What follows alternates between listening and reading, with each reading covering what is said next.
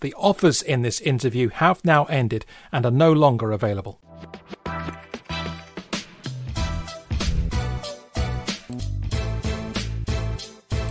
One constant in my life throughout my adult life, if you like, has been Arsenal Football Club. I guess if we take family out of this and personal life, then it, it probably the biggest, the biggest thing in my life. It's Lee Dixon here.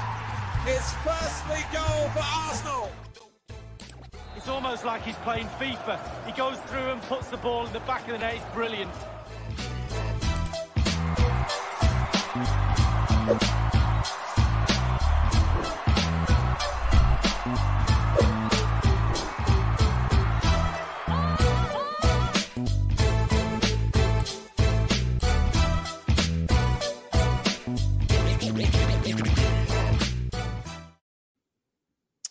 Hello to all Club Talk users at sportsbet.io and welcome to a very special end of year edition of Behind the Bet with a very special guest. My name is Gavin from Clubhouse Radio. It's very good to have you along uh, today. And I will be asking your questions to our guest today. You can still submit your questions and ask them on sportsbet.io and on the live stream as well. Five club talkers will win a 0.5 millibitcoin free bet if your question is considered to be one of the best asked today. And also, there's a chance for you to win a 0.5 millibitcoin free bet later on with Lee's pick. So let me introduce our guest. In the list of most appearances made for Arsenal, including all games that he played for the Gunners uh, having made 621 appearances in total. Uh, he is joint third in the most appearances for Arsenal. He's 14 years at Highbury. And our guest has answered one of the most important questions in football. Can he do it on a cold, wet, windy night in Stoke? Well, the answer is yes, because of his performances at Stoke. That is where Arsenal signed him from. Uh, please welcome our guest, Lee Dixon. How are you doing? How are you doing, Lee? Well, yeah, I didn't recognise myself with all those pictures before scoring goals and what have you. I couldn't believe you you dug those out from somewhere. Uh, there is one goal that we did miss out from that montage, which we may talk about. It's one of the goals you're most famous for against Coventry. I think you already know the one we're talking about. Is that just no, escape? Don't don't remember that one. Don't no. Okay. Um, are, are you are you well? Yeah, well, good. Yeah, we um still, as you know, football stops for no man, and uh, so uh, broadcasting, um, going to games, obviously going through all the protocols, trying to stay uh, COVID free, um, and which is in itself is it's it's doable, but it's it's an effort, and you have to go through, make sure you're doing the same things every day, and testing, you know, a lot, uh, a lot of lateral flow testing, a lot of PCR testing, and just trying to stay safe and uh, and keep keep the juggernaut that is Premier League football um, going, and uh, it's fun as well. You know, we it's it's so much better now. We've got fans back in the stadium. Let's hope, yeah, that we can keep them there, um, and everybody stays safe and does the right thing. Then hopefully we'll we'll be okay with that. Completely agree. Um, I'm going to start not by asking uh, a, a few questions. I'm going to start by just coming up with a few facts, and you can say true or false. So you joined you joined Arsenal and you spent 14 years at Arsenal, playing Correct. over 600 appearances, making over 600 appearances for them in all competitions, Europe, you know, uh, First Division, Premier League. Um, you won Man of the Match on your debut for Arsenal. Yeah. But then never won it since. Is that correct? that's that's my memory. Yeah, I did win it against Luton first game that I played, um, and I don't remember winning it again. I won the odd. I think I might have won the odd pre-season friendly man of the match, but I was kind of a seven out of ten. That's why I prided myself on making sure I was above six and didn't get above eight very often. But I was in that, you know, so yeah. I didn't I didn't catch the eye as much as some of the some of the forwards. I mean, when Wrighty's on the pitch or Thierry Henry or Dennis, you're not going to get man of the match very often, are you? Going to get. On, I'm to get onto some of the players that you played with because you played alongside, for me personally, uh, one of the best footballers I've ever seen live as well, and I'm going to talk about that later on. Um, wow. uh, uh, not, not, Nigel Winterburn, of course. Um, so, um, fact number two, when you retired, you had at that point played at 91 of 92 league grounds. Is that true? Is that false? I read that as well. It's it's correct.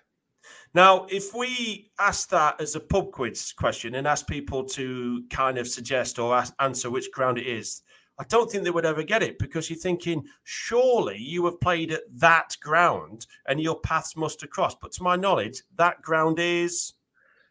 Do you want me to tell you? Yeah. Oh, right. I thought you were going to do it as a quiz. Um, no. That ground is, is Fulham. And uh, a couple of things regarding that. We played, um, I never played against Fulham when I was away from Arsenal before I got there.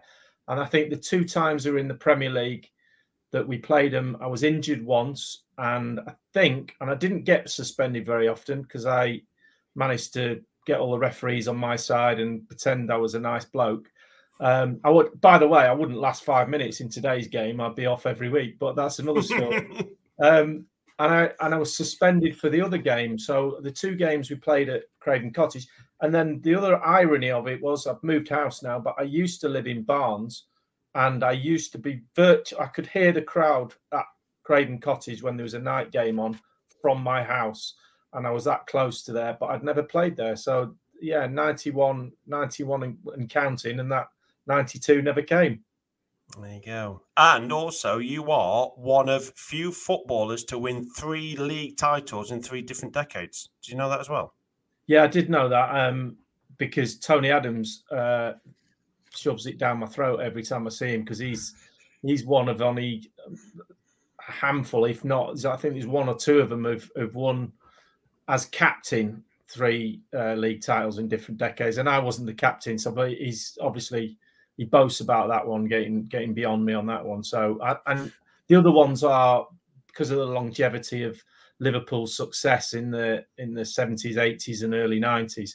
Um, I think there's a few Liverpool um, players as well. And I'm not sure Ryan Giggs might be one of them as well. I can't remember, but Alan Hansen and a couple of others for Liverpool. So yeah, there's not many, which not many. You know, I think that's you know a testament to how I stayed out of uh, stayed out of trouble injury wise, but also that seven out of ten every week does you the world of good. You know, you think, oh, he's only got seven, but if you churn it out every week, people forget you're there for for, for ages, and all of a sudden they go, is he still playing? And it's one of them. So I just kind of it, was, it was like you know when you're a kid and you're growing up and you you get to that time and it's sort of 11 12 years of age and it's a sunday night and you're all watching the telly with your family and your dad goes like that to his watch and goes time for bed because you got school tomorrow and you sit on the sofa and you don't say anything for ages and don't make it then hoping they forget you're there that's what i was like at arsenal you see, the thing is, you you haven't just won winning a, a, football league title, whether it be first division in the late eighties as you did, or a Premier League title. Um, it's an amazing achievement to win a league title. Um, but some teams do it with four games, three games spare. So you can kind of save the final few games. They're kind of pressure free. But that was not really how you won titles at Arsenal. They they you you won the title uh, in some real Titanic must win games. Um, I'm going to get to the Liverpool one next, but of course, you also were part of the team that won it at Old Trafford, having to go to Manchester United. Yeah. Uh, Sir Alex Ferguson against Arsene Wenger. We know the battle that they had, uh, and you had to go and win there. And you came on as a as a sub and had a bit of a square up with the goalkeeper. I remember towards the end of the game as well. Um, but you, you you've gone to some really tough places in must win games against your fellow title challengers and still got the job done. Yeah, and I think you know you'd love to, from a from a stress point of view, you'd love to have it done um, with games to, to go, and we and we did win the title um, with games to go in. Uh, I'm just trying to think in, in '98, but in '98 we chased Man United down. We'd done all the work. You know, we were I don't know what nine points behind them, and we had three games in hand or whatever it was, and we chased them down. They were I think they were 13 points ahead of us or 12 points ahead or something like that. So the work was done sort of in March, April, and then by the time we got to May, we'd we'd had a brilliant run, won 13 games on the trot. So that and then the last three games we were we were kind of cruising. We won at Everton at home with that, you know, the famous Tony Adams goal and the the big statue and all that lot. So yeah, that was stressful leading up to it. The last few games were okay. We were drunk basically, so we, well, we didn't do we didn't do too well in those. I remember going to Anfield, you know, after we'd won the league, and uh, we were a bit worse for wear, and it was a night game, and I I, I, I was saying to Steve McManaman, you know, take it easy, you know, lads, and we saw yeah, they beat us four 0 It could have been flipping ten. Um, and we were really struggling a little bit, but uh, all the work had been done previously. So um, yeah, it was it was it was nice to win. It's nice to win it with games to go, but it doesn't happen very often. Yeah, but then the, the, people in years gone by don't reflect on winning a title uh, with you know uh, four or five games to go as much as they do in a must-win game at Anfield in the late eighties, of which I'm going to take you back to and just um, get your perspectives of it because you played a very important part, not just in winning that game, but of the goal as well. Because John Barnes, uh, for people who don't know, um, Arsenal won the title on goals scored that season. It was it was pre Premier League. It was First Division. You had to go to Liverpool and win. It was between Liverpool and Arsenal. Liverpool had won their last nine games at home, scoring twenty four, conceding two. They yeah. were an absolute machine at Anfield, and Arsenal had to go there and win 2 0 or by two clear goals. Yeah. You were 1 0 up in the 89th minute when John Barnes runs into the corner, but then decides to uh, uh, to give it away. The ball is passed back to the goalkeeper at a time when they could then pick it up. And it's John Lukic, the legend that is John Lukic, bowls the ball out to you. Talk us through what happened then. Well, I, I just previous to that, Kevin Richardson had gone down injured with cramp, and he and I asked the referee at that point how long to go, and he just he looked at me and he said it's over, and I was like, oh. so and they basically they took a free kick and knocked it in the corner, and as you said, John Barnes got the ball. Any other player, apart probably in any other team, would have just took it to the corner flag and it was all over. Um, but because Liverpool are Liverpool and they just can't help themselves wanting to score goals, they were such a brilliant team. They were far better than us as a football team. We were a load of kids scrapping around, you know, the newbies on the block, and we took them by surprise a little bit um, on that night. But when the ball got rolled back to John, I just I had the referee in my mind going, "It's over, it's over." So I thought, "There's no point me going short for the ball, I'll just run up the pitch. So I started running up the pitch like everybody else. And I could hear John shouting to me. And I was like, I was looking over my shoulder going, don't throw it to me. I think most of my teammates were shouting the same, don't throw it to Dicko. And I was, and he threw me the blooming ball. And I was like, so all I'm going to do is what he should have done was lump it. So I, I get the ball out of my feet and I look up and uh, Alan Smith's coming towards me, which he would normally do into the channel to show for the ball.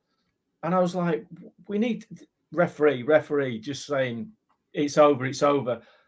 So I thought I didn't have any other ball on. There was no ball on apart from hitting Alan. So I just thought, please don't shank it into the stand. And the funny thing was, and I, I've only just started telling this bit of the story because it fascinates me about the pitches these days, how brilliant they are. And and towards the end of my career, it were all carpets. It was fantastic. But Anfield was wasn't the best, and in the late nineties, and it was a bit bobbly. And as the ball, as I put the ball into my feet and I looked up and I saw Aaron, as I looked down, I could see the ball rolling towards a massive big divot just just behind the ball. And if you if you watch it carefully, people have probably watched it a million times, but if you see my my stride pattern it shortens really quick. I go, it should be one, two, three, kick it, and I sort of go one, two, oh, and I see this bobble, and I go, it's going to hit the bobble as I get there. So I'm going to have to, I'm going to have to get there a bit quicker. So I, my little, my little feet sort of go, and then I hit it, and I missed it by, you know, it was, it was bound for the middle of the stand, and luckily went to Alan, and um, and obviously he had a, a, a velvet touch, as I always describe it brought it down. And the one ball he had was to flick it inside for Michael because he just decided, you know what, I'll make a run. And a little bit of a ricochet um, and off Stevie Nicol. And then before you know it, he's through on goal. And he'd missed one, you know, 20 minutes before that to go 2 0 up. And I think if he would have gone 2 0 up with 20 minutes to go, we probably would have lost it because Liverpool would have got angry and scored, and they played a very very defensive, nervous game that night. And Liverpool, if it had been if it had had to be whoever wins takes the title, that I think they probably would have beat us. But the fact that they had a two goal lead, it kind of put them on a, you know what? Even if they score one, we'll still win. So they were a bit nervous. And when Michael's going through, if you ever want it to fall to anybody who's got no nerves whatsoever, he didn't get nervous. He was the most laid back player you've ever seen in your life. And he just, as he was going through, I just, I was watching him from 40, 50 yards away, and I could see his little number four running through the middle of the pitch. And I was going, he seemed to be running for a long time. When when's he going to shoot? He was like, go on then.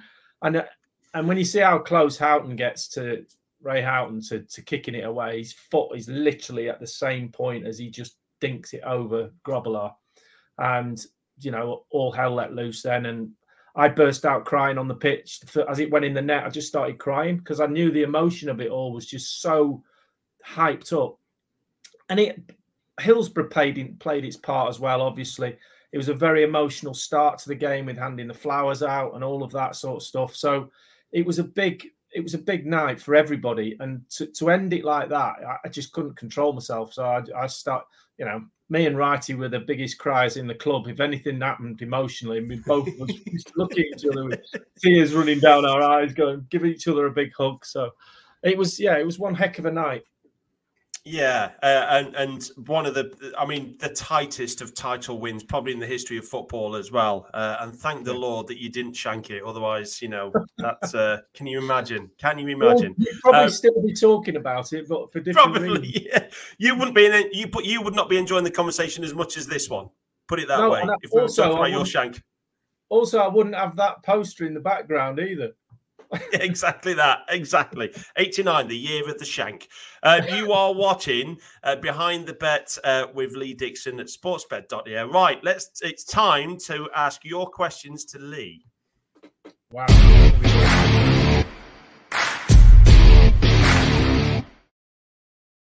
Right, I don't know what's coming your way. You clearly don't know what's coming your way. Uh, five club talkers will win a 0.5 minute Bitcoin free bet if your question is considered to be one of the best five. Question from Hakan2217. Uh, most kids dream of being a star striker or at least an offensive player. Did you start football as a defender and were you happy to be a defender? No, um, Hakan, I started as a striker uh, for my Sunday team. I used to play inside forward, number eight. And I, if I didn't get five goals every weekend, there was something wrong. I played in a brilliant Sunday league team up in Macclesfield called Priory County, and I scored two, three, four, five goals every weekend. We uh, we beat everybody, we won everything, and I was a striker, and I and I love scoring goals. I would never go over the halfway line back towards my own goal, and you know as I got a little bit older, um, I, I then moved to the right. I was quite quick, so I moved to the right wing, and then I started having a few trials for Bolton uh, schoolboys and Bury schoolboys, and around the Manchester area where I'm from. And every time I went for a trial or I was trained, I always got pushed into midfield. So I ended up right side of midfield. Um, and then I was, then I went to, where did I go? Then I went to Burnley and the left back was injured for a Burnley A team, and I was on kind of schoolboy forms, and they said, "Can you play left back?" And I was like, "Yeah." I was like, never played left back in my life. I went, "Yeah, of course I can." And yeah, my left foot's brilliant, and any, any Arsenal fans out out there will know that I'm lying now. So, and I was like, "I'll go and play left back," and I played left back for the A team against I can't remember who. And the following week, the right back was injured, and he said, You're going to play right back today. And I played right back, and I was about six, 16, 17.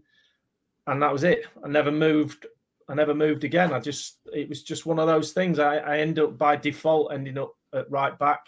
And, and the funny thing is that uh, it shows you how you change as a, as a, as an entity, as a footballer, is that if ever I got into the box, I was always an attacking fullback, but if ever I got in the box like I was as a kid, a striker, and those instincts had completely all gone. I never knew where the goal was. I'd get the ball, and I was like, "Where's the?" Sometimes I'd shoot and it go near the corner flag, and Wrighty used to look at me and go, the goal's over there. And I was like, no, I've lost my bearings. And so it's amazing how, how, how your perception of the game changes as you change position. Do you ever think about how and where your footballing career would have gone had you not made that switch to defence and had the players, the left back, the right back, stayed fit and you were still up front? Do you ever consider where your career might have taken you? Barcelona, Real Madrid. Yeah, of course. You know, obviously, you know, I was scoring five a week. You know, it was very competitive up front um, wherever I was at school. No, as as Hakan said, nobody really wanted to play fullback, so it was probably safer for me to go back there and, and get a game or two as opposed to sitting on the bench watching. Brilliant. Uh, thank you, Hakan, for your question. Another question, please, to Lee Dixon. A question from Tarzanua. What do you think of the current state of Arsenal? Uh, can he play for the championship next season? I assume that can he play? I, I, assume that that is can Arsenal have a go for the title next season? I would imagine. Yeah. Um, well, it's a it's a work in progress, as we know, and it's good progress. I think the club has moved a changed philosophy over the last uh, eighteen months with the signings that they made. You know, being basically under twenty three signings. Arteta's giving the youngsters a, a, chance. The club are giving the youngsters a chance, which I think is is great the patience that's needed with a with um with a plan like that is from everybody, from the club, from the fans, from pundits, from all of us to to be patient with this because with youngsters, and you'll hear it a million times, and I'll probably, you know, and people go, well, why that is? Why do you get inconsistency with young players? Um, because a lot of you know when you when you're young and you're making your debuts and you're getting into a team, you don't know what you don't know. So a lot of the things that happen to begin with are all good things because you play without any fear. You just you know you're playing this game and you're excited and you get in the team and things start happening and everyone goes, oh, the brilliant, he's doing really well. So why would you get consistency? Well, you might come come up against a season pro if you're playing on the wing a week later and that season pro is like somebody come up against me when I was 35, 36, I'd kind of work out pretty quickly what I needed to do in order to stop him playing. And so the problems, the talented ones kind of work it out as they're going. But sometimes you get a bit stuck and the, your form goes because you're being, you're not sure how to get out of not only individual situations, but as a team. If you've got a lot of youngsters in, you might need to you might need to just go right five minutes we need to sit in we need to block a couple of passing lanes and stop this flow and then we can go again and because you don't know that as a team you can sometimes try and play your way through it you get beat confidence goes so you do get ups and downs with young players until they learn what's right and wrong and how the game is managed and all of that sort of stuff it's not just about beating a player, how many keepy ups can you do, how skillful you are. You have to learn how to play football. And you, you might say, well, you've been playing all your life, but you're eh, you're always stepping up a level. You know, you played in the under 23s, that's one level, and you, you're the best player in the team. You put you in the first team, and you be, you know, still good, but you you're so far behind the pecking order. Then you have to build yourself up and understand what it takes to play Premier League football week in, week out. We've seen it with uh, Emil Smith Rowe, how good he was when he first got in, and then he had a little bit of a dip, and he was pulled out the team, and then he's back in, and so you've got to manage that all the time. And if you've got a team of twenty under twenty three year olds, they all need pulling out, you know, and pushing back in, and did it. So it's a very complicated um, uh, management skills. And Arteta, it's his first job, so he's learning on on on the go as well. So can the chan, chan uh, push for the championship next year? Not for me. No, it's going to be it's going to be a little bit longer than that. But the signs are good. Top four though, because they, you know, yeah. they they could be the best of the rest, as they call it. You know, uh, Liverpool, Chelsea, Man City, the top three. But there's no reason why Arsenal can't compete for that final, you know, that top four place. No, that's that's the aim, and that's that's progress from where they finished last year. Uh, still a long yeah. way to go, and, and and and this is what Arsenal fans do because they've been had a relatively successful 20 odd years is they'll be going right top four's hours, and if you and if you drop out of that it's oh everything's going wrong again you've still got to be patient and you're still a lot of good teams fighting for that and but the test is playing against the better teams, and we've got one coming up against City, and so that when you when you start to match those types of teams, the Liverpool's, the the Man Cities, the Chelseas, week in week out, not just the one off game. Every time you come against a big gun, you're matching them and you you know you're pushing them and testing them. That's when you start going, wow, it's really sinking in. Brilliant. Uh, thank you for your question, Taz. Now let's have another question to Lee Dixon Behind the Bet at sportsbet.io. Question from Martin L. Uh, how was it to record commentary for FIFA? There you go. Wow. I can't tell you, Martin, how, what's the word? I'm, I'm, I guess I'll throw difficult, how difficult it is and how complex and complicated it is. Because as you know, if you play it, obviously you would do, otherwise you probably wouldn't ask the question. But I, until I did it, I, I, just thought it was well, you're just going to read some lines and uh, record some lines, and uh, you know it won't take that long. There's a whole game to do. It you do 15, about 15 full, and I'm talking nine o'clock till five o'clock days of recording to, wow. to actually get your commentary into the game. Um, and then it, and then the following year, they're still using a lot of those lines, but you then do another 15 days to top it up. So it takes two or three years before you've got everything into the game. And then uh, and I don't do it anymore. I, am not I'm not on this year's because it was the the strain on your voice is it's it's incredible because so I'm just trying to think of something. I'll just get a prop so for a, a recording session, we're talking we do 15 of these, the scripts would be about that thick for one day. So and the scripts come and it gets it gives you suggestions of, of a scenario and it'll give you right this is scenario a player say we're doing goals. So a player goes in the box right right side of the penalty area shoots with his right foot. He should hit the target so you get an idea of where he is in the box it's a cross shot to the keeper's right, um, and it goes in the bottom corner. So you go right, and then the so you have to think of that scenario. So you read it and you go right. I've got the scenario, and then they go right. So you then commentate as if that's happening, and then underneath it there'll be a thing that goes times ten.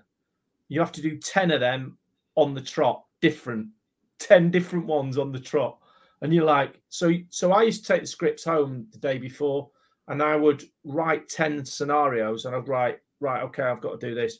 You write ten scenarios for that. What that's one thing, and that takes five. Well, it takes three or four minutes to do that, and then you move on to the next one, and the scripts are that big. It is absolutely brutal, but and because you're doing and, and if you're doing goals, you have to be nine out of 10 intensity. So if you're talking as the players come out on the pitch, you would be low, you'd be two or three, you'd be going, and here we are in the semi final of the Champions League, and it's Arsenal v whatever.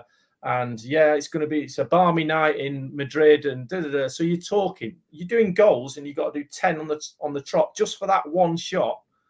You have to be full on. You have to be, on it. so your voice is like, honestly, I was in pieces. It was, I'm drinking like hot lemon and ginger every five, you know. And my voice in the end um, of year three was was wasn't really strong enough to actually do a recording or to do 15 days.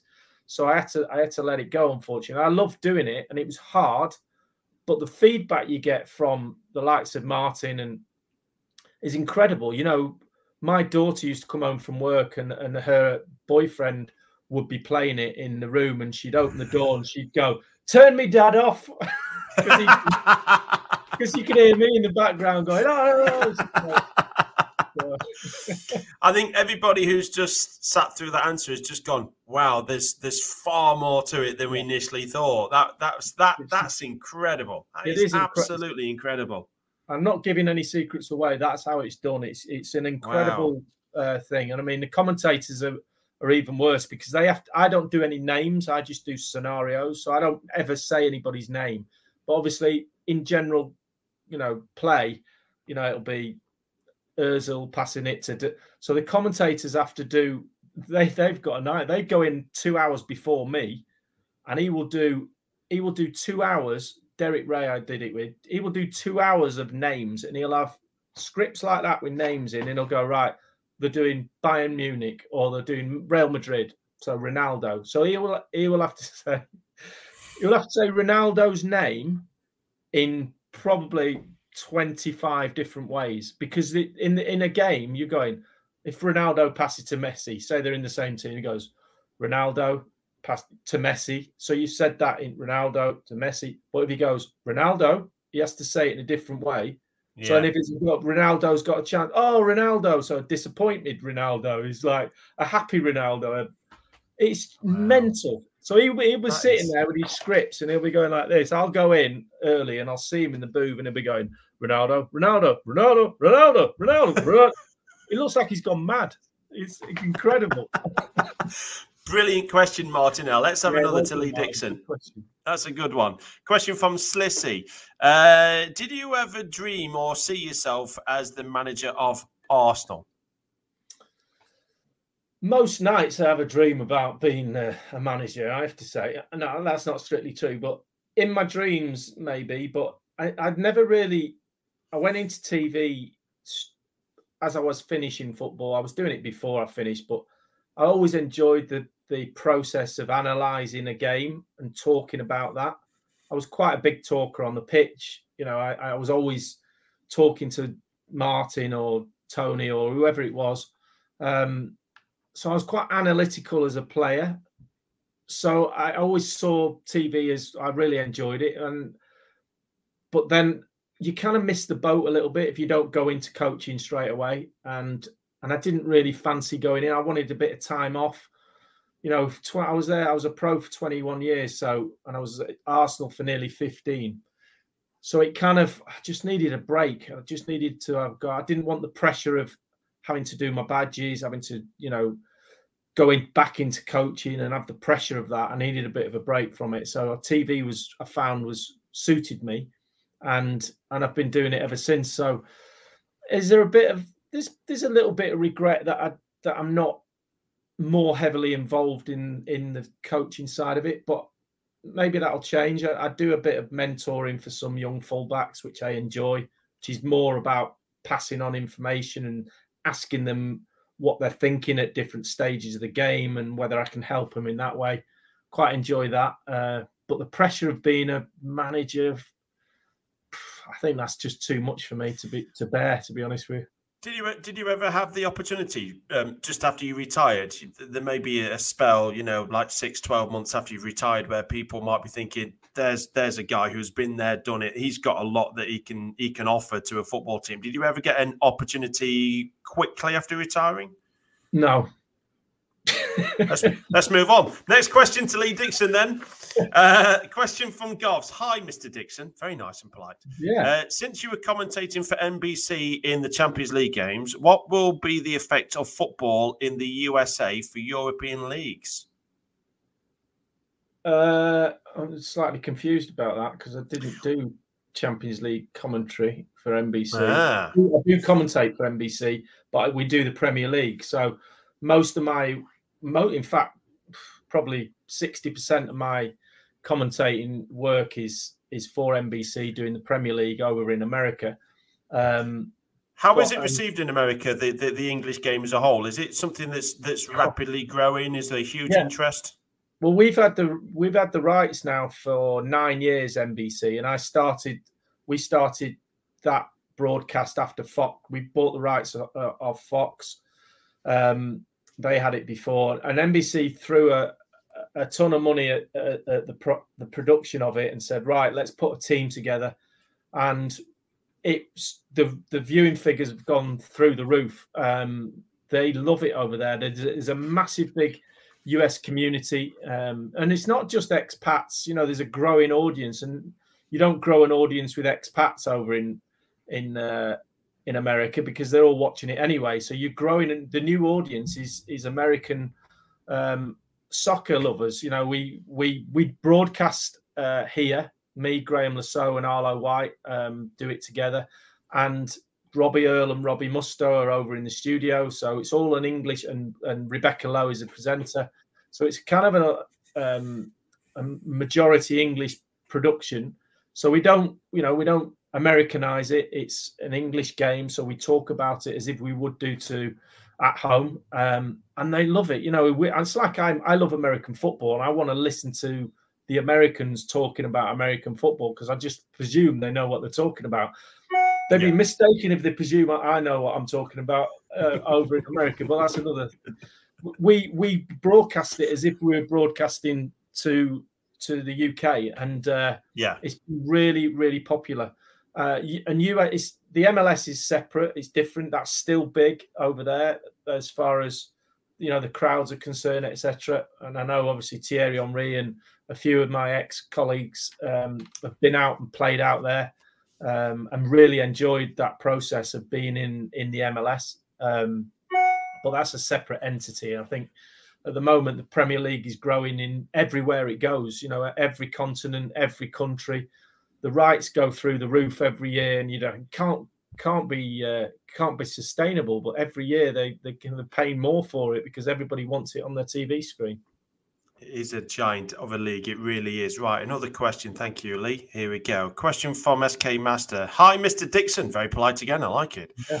Uh, do you remember what your feelings were on the 500th appearance for Arsenal? Yeah, I I do remember because um, it was the same as my first. It was it was and the second was the same as the first and the 500th. I, I always had this, um, I, I, I always felt as if I was, I'd won a, a competition. And when I left Stoke, and then it was, I was a competition winner. I was going to go to Arsenal for a couple of weeks, and that was my prize. And then I'd come back to Stoke and carry on playing because the, the first division, as it was then, obviously now the Premier League, it always seemed like it was a step too far for me. I thought I'm never going to play. You know, Stokes. I'm I'm okay at Stoke. I'm a good. I'm a good championship player. I think that's about right. I never saw myself. I always wanted to push myself, but I always had this thing going. That's that's really really good if you get to there. And so I didn't have it as a goal. I just wanted to churn out every game as it come for Stoke and be the best I can. And then when I signed for Stoke, my first game against Luton, it was like I, can't even explain how proud and how amazed I was that I was actually playing. And I, I think what kept me going for all for 619 games was I, kept thinking that someone was going to come up to me and go, "Lee, you got you got to go now. You've been here long." It's one of them. So 500. When I got to 500, I was like, "Wow, I've I've I've been very lucky. Let's see if I can get to 501." you know, so I had always had that yeah. attitude in my mind. So very proud, really. Um, and you, you, gave that answer, which is a great answer. And many people won't probably realise that initially you said no to Arsenal when they wanted to sign you. Yeah, you know what? You just got to. You met at a service station on a motorway. Is this correct? You met at a service station in a motorway, and the money wasn't kind of what you thought it would be. Well, it, it so it wasn't what I thought it should be. I, would asked Mick Mills on the way down there because I'd been I, I, Arsenal, uh, sorry, Stoke had offered me a new con. I was on three hundred and fifty pound a week at Stoke, and asked, and they said to me they knew that they knew Arsenal were after me, so they wanted to tie me into a longer contract in case they did. I had a year left, and it was a bit different then, you know, the rules and regulations. So they offered me five hundred pound a week to sign a new contract. So I thought, oh, wow, that's you know that's amazing.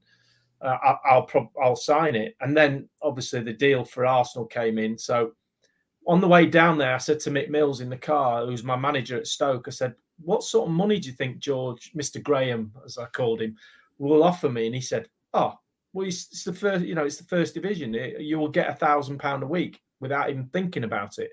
So I had this, wow, that's amazing, a thousand pound a week. So when George got in the, we got in the car in his Daimler Sovereign in the car park at Watford Gap Services, very salubrious, you know. Yeah. Um, I sat in the car and he had his he had his blazer on with Arsenal badge, his tie, Chris white shirt. He looked a million dollars, and I was a nervous little kid in it, and I was so scared. And he just went, right, we're going to build a team around young, hungry players like yourself. I'm going to get rid of all the older players and we're going to do this and do that. And I was like, I mean, where, where do I sign? And then I, and then he starts to get out the car and I was like, oh, but do we need to talk about, you know, I've got to bring my family down. I've got to sell my house. London's very expensive. What sort of money? So I, in my head, I've got a thousand pound a week. George turns around to me and he goes, um, yeah, good, good point. Um, I'll, we'll give you five hundred pound a week, and I sort of went, but I'm getting five hundred at Stoke, and I've got to sell my house and get a bigger house, or you know. And he went, oh, are you are you governed by money then? And I went, no, no, I, I and I didn't have an agent. I didn't know what I was doing. I was like thousand pound a week. Mick Mill said. So he said, "Well, what do you want then?" And I took me about five minutes to get the words out. My, I, I just went a thousand pound a week, and he just looked at me as if I was a piece of dog muck on his shoe, and he just went, "Got you all wrong." And he got out the car, and that was it. Deal. We drove back to Stoke. I cried my eyes out like I do all the way home to Stoke, and uh, Mick Mills said, "You've blown it." I said, "No, you've blown it. You told me to ask." anyway, I phoned him up the next night and I said, "Look, can I come down and see you? Because I made a mistake." And he goes, "Yeah, you have made a mistake." So I went down and George got me in his office and he said, "Tell you what, because you've been a bit ballsy, I'll give you seven fifty a week." And I went, "Done. Where do I sign?" So I, I, I you know, I, maybe I should have been an agent. You never know. It worked. It worked. Uh, the interesting thing, of course, is that meeting took place at Highbury, and when you go to Highbury, it's yeah. slightly different from the salubrious sound, uh, surroundings of Watford Gap. So that that that play a massive part of you, of course. Right, let's get through some uh, rapid fire questions. Let's see what we've got. Question from Chat Lacali. In these years, when the contribution of the defensive players to the attack is at a high level, what do you think is, uh, who do you think is the best defender playing in the Premier League right now? Best I'm, I've got a, I'm, I'm going to go. I'm going to write down who I think you're going to say, and then you can give the answer to see if I'm right. Are you talking just generic defender? I guess the same. Uh, just who do you think is the best if playing defender playing in the Premier League right now? I guess it's um, you know with the contribution of defensive players to the attack at high level. I guess it's an attack-minded defender. Well, in in in that respect, then you're you know the the the full the long answer to this is the fullback position is obviously changed dramatically. So you can't you can't uh, compare how I played the game to how Alexander Trent Alexander Arnold plays it because he, he he's got a license to play in a different way than I played. If I you know if I was given, if I didn't have to defend like he doesn't have to, then I, then I would have played in a lot of similar positions. He's a far better footballer than I was. Don't get me wrong. Um, but the, there is a, a, drastic. I think the best defender in the Premier League right now is is Van Dijk. I don't think, I don't think oh. there's any. I put Trent. I put Trent Alexander Arnold. I don't know if you can see that. Look at that. You can see that. Yeah, That's yeah. what I thought you were going to go for. No, no. I mean, he's not he says best defender playing in the Premier League. He's not the best defender playing in the Premier League. He's a he's a footballer playing with a defensive number on his back. That's about as far as it goes. I mean, don't get me wrong, I'm a massive fan, but he's not he's not a particularly good defender. So he he doesn't come into Van Dijk's by far the best centre half defensive minded player um, because of all of his you know all of his attributes. You know, athletic, reads the game. But I think from a, I think, and he's slightly gone over the top uh, now. But Azpilicueta, from a defensive mentality point of view, positionally is an excellent reader of the game. And I think a few years ago, he was he was right up there. But I do like yeah. um, I do like James at Chelsea. I think he's going to be very very good player. He is now, but he's going to get better and better. Better, yeah. He's right, a better defender but not as yeah. good going forward. Uh, a couple of questions coming your way. Let's have a question one. Question from Sanjeev. Hi, Mr. Dixon. Again, very polite, like it. According to you, who is the player or a position that Arsenal should target in this upcoming transfer window? Oh, good question. well, there's no, uh, there's no doubt that they're going to need strikers, and I, you know, I think it's more than one because we don't know what's happened with Lacazette. Um, uh, with Martinelli, I'm a big fan of, but he's you know to carry a a season, he's got injury issues. To carry a season on his own won't happen. So, uh, and we all you know it's been well documented about Aubameyang's position. Um, I don't think he'll be here. So they need strikers. What level of strikers are you going to get? Because you're not at top level, so you're going to go. You're going to have to drop down to uh, a certain level that can attract a player of. I mean, I'm a big fan of um, Calvert Lewin. I, I think he would suit Arsenal down to the ground, and he's without due respect to him, he's not. You know, he's not a, a Haaland or a.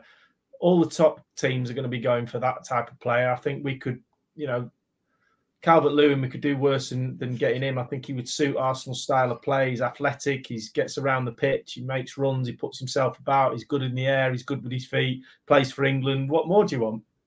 Yeah, and young, so he's only going to get better and better and better as well. Yes. Uh, good question. Thank you. Right, another question. Let's uh, let's get through a couple of these. Question from Victoria. Hello, Mr. Dixon, or hello, Dixon. Hello, Dixon.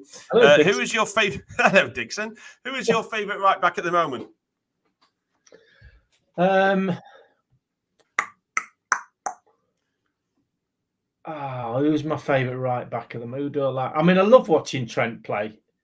You know, I love watching his delivery of the ball.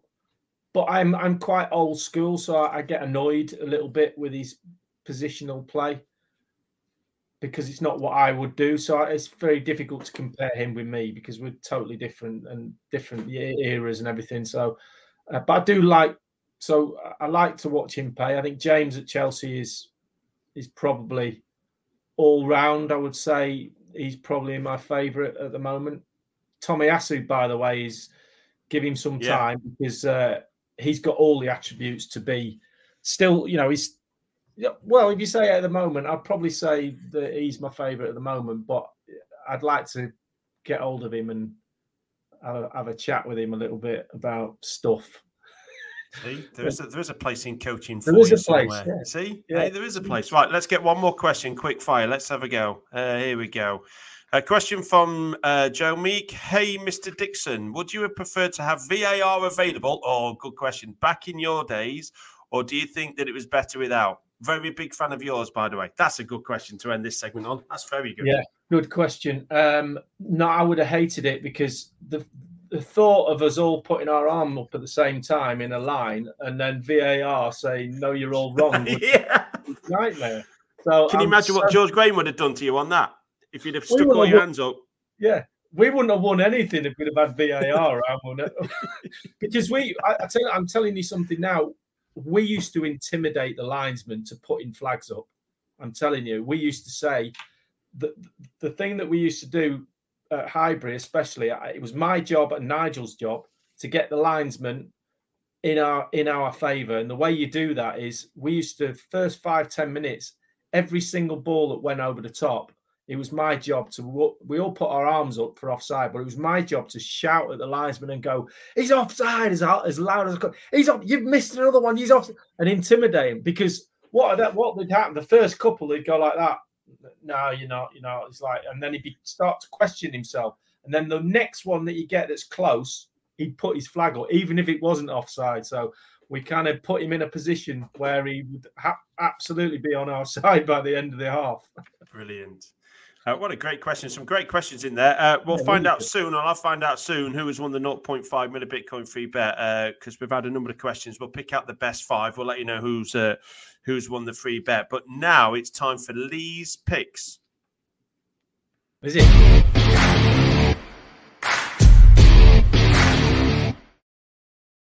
It is, yeah. Uh, this is where we. So before this conversation, uh, before behind the bet with sportsbet.io, uh, we asked you three questions, and the club talkers have been trying to work out what they've been giving the answers to the questions and see if they can match what you're going to say. And for anybody who gets two out of three right, we'll also win a 0.5 minute Bitcoin free bet. So, question number one, which was that's it? Presu- it was... That's presuming I, I can remember what the question was.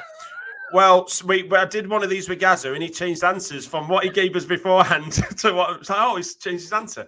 Anyway, uh, what's your greatest moment wearing an England shirt? Is it the debut versus the Czechoslovakia, the goal versus Republic of Ireland? Was that a goal or a known goal? Are you claiming that, Staunton? Um, fi- final appearance versus France, or the 4 0 win versus Turkey in the 92 World Cup qualifiers? Do you want the answer? What I said? Yeah, yeah. I, I hope I've, I hope this match is number one. Oh, it That says goal versus Republic of Ireland. Did you mean number two there, Mr. Dixon? No, it was two. I do remember because I was going to put one, and then I, rem- then I remember that I only got one goal. So how could I leave the one goal out? The 1 1 tie against the Republic of Ireland at Wembley, where he struck it like a dream edge of the box. Well, it was it, Andy Gray tried to take it off me and say it was an own goal, but it was going in the other corner, so it Yeah. technically was my goal. And it, well, it doesn't matter anyway. Just look at the record books. Exactly. 22 appearances for England, one goal. That's all that matters.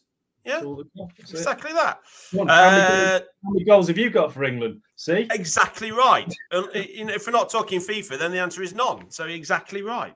Uh, question number two on these picks. Uh, which of your Arsenal club goals is your favourite? The two uh, 2000 against Sheffield Wednesday, 1992 against Chelsea, the 1989 game against Everton, or 1996 versus Newcastle? Number four versus Newcastle. Tell us about it. Well, I spent the whole time, as I usually did, chasing and booting as hard as I could David Ginola all over the pitch. And uh, I thought, you know what? I'm going to make him run after me by running all the way to the other end of the pitch for no apparent reason. And I, it just so happens that the ball was over it on the left wing, right. He had the ball. And I thought, come on. And David would David didn't like that side of the game, so I was running as fast as I could, and I could hear him behind going, "Oh, oh, oh, he's got to chase me." And then I just kept running. Next minute, I saw the ball come over right. He picked me out, and then it was, "Oh, what am I going to do with this?" And the only thing I, I didn't want to hit it, I didn't want to run onto it and volley it, because that would have gone anywhere. So I thought, just throw yourself at it and head it, and Mm. uh, and it hit the kind of top of my head there and went straight in the top corner. And it was like it, nobody more surprised than I was. Maybe David Ginola. that's probably the only one. Yeah.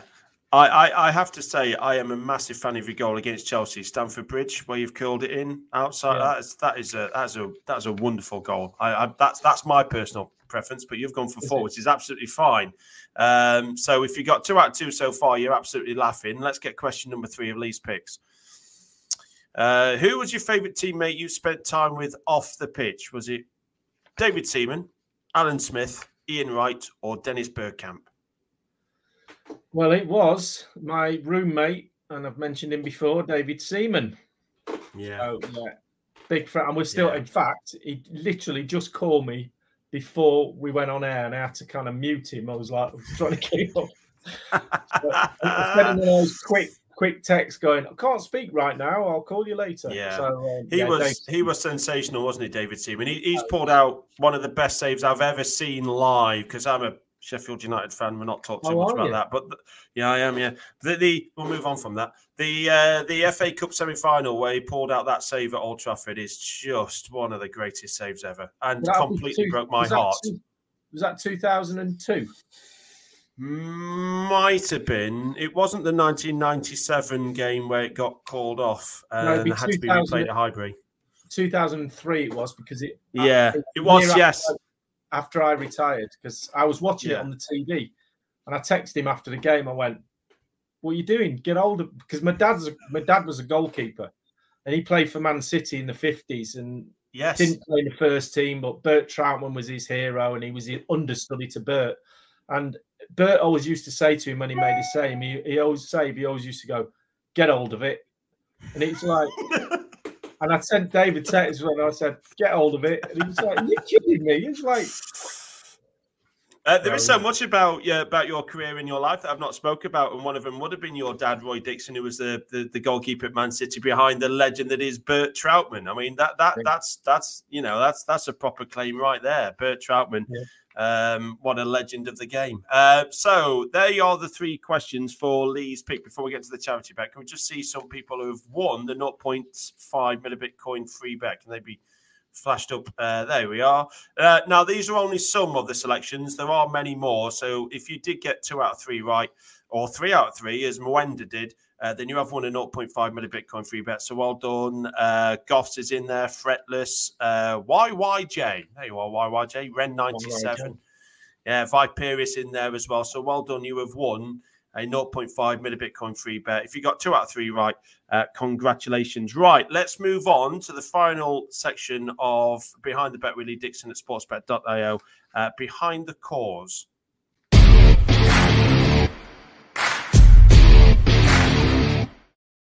Now, this is where we're going to offer you 500 euros to put on any bet. And we're going to choose, of course, uh, the uh, Arsenal uh, Man City game, uh, which is coming up this weekend. Um, now, first things first, um, we'll talk about the charity of, of if, you know, we'll put 500 pound on the bet. If it lands, we'll, we'll give them money to uh, the, the charity donation of your choice. But also, the 500 euros will go to anyway, regardless of if the bet lands. But Tell me more about the Yorke Dance Project and how you became involved in this.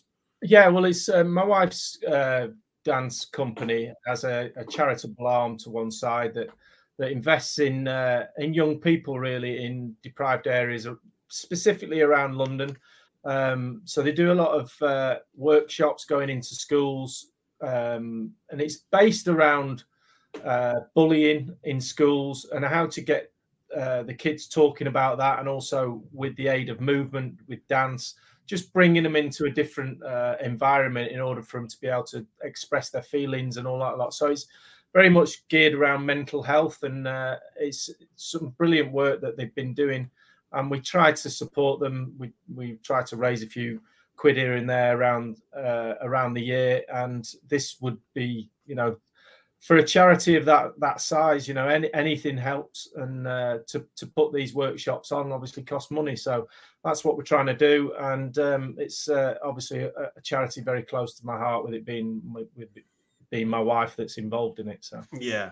Absolutely. Uh, my my girlfriend is a massive fan of yours as well because you're also the ambassador for the Wild at Heart Foundation, which is yes. reducing the amount of stray dogs as well. So she's. Uh... Well, I've got one down here. So one of those dogs who's, down here. Who's been wonderfully quiet all the way through this. So Amazing. brilliant.